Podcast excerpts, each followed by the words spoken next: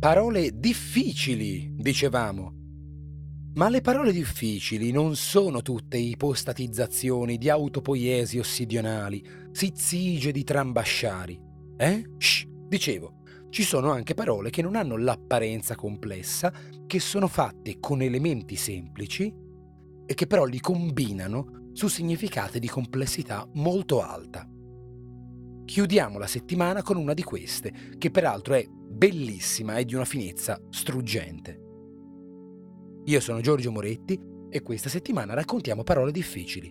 Oggi, adombrare. Vediamo i significati così intelligenti dell'adombrare.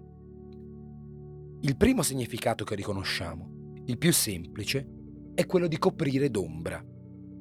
Le nuvole temporalesche adombrano la campagna, l'infittirsi dei rami adombra il sentiero, la stanza è adombrata da tendaggi pesanti. Da significati del genere è facile arrivare all'offuscare. La prospettiva funesta adombra l'entusiasmo, la passione accesa adombra il giudizio, la paura adombra la mente, se non la uccide come nella litania Bene Gesserit di Dune. L'ombra qui è un velo grave che muta la percezione. Il difficile arriva quando si legge che adombrare significa simboleggiare. Ora, il latino adumbrare valeva un abbozzare e quindi un esprimere in maniera incompleta, velata. Ci possiamo immaginare l'abbozzo, una prima espressione incompiuta, come un accenno di ombre. Sul chiaro di uno sfondo è l'ombra tratteggiata a creare il volume. È l'ombra simbolo che fa risaltare e definisce la luce di un primo significato, come in una grisaglia, una composizione in toni di grigi che forma i volumi su cui poi saranno velati i colori.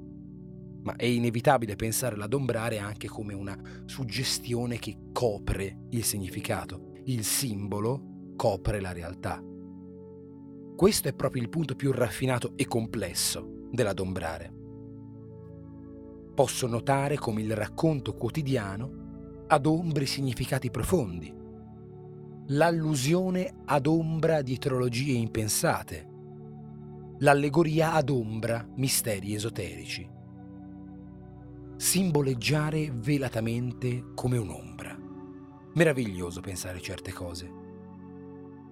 Oltre a questi adombrari transitivi, ne abbiamo anche di intransitivi pronominali e anzi uno di questi probabilmente è il più comune. L'adombrarsi, come il turbarsi, l'incupirsi, il contrariarsi, l'irritarsi.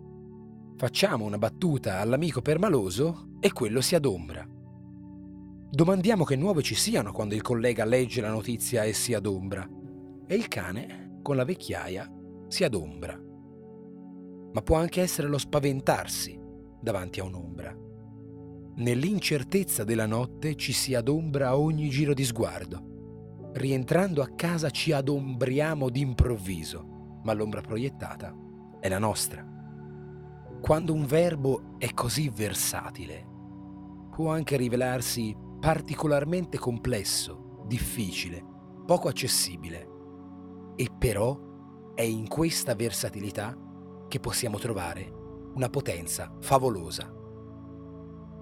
Spero che questa settimana abbia risposto alla voglia di tornare anche su parole più difficili e vi ringrazio per avermi ascoltato. Per scriverci podcast-upag.it. Passate un buon fine settimana, noi ci sentiamo lunedì. Ciao!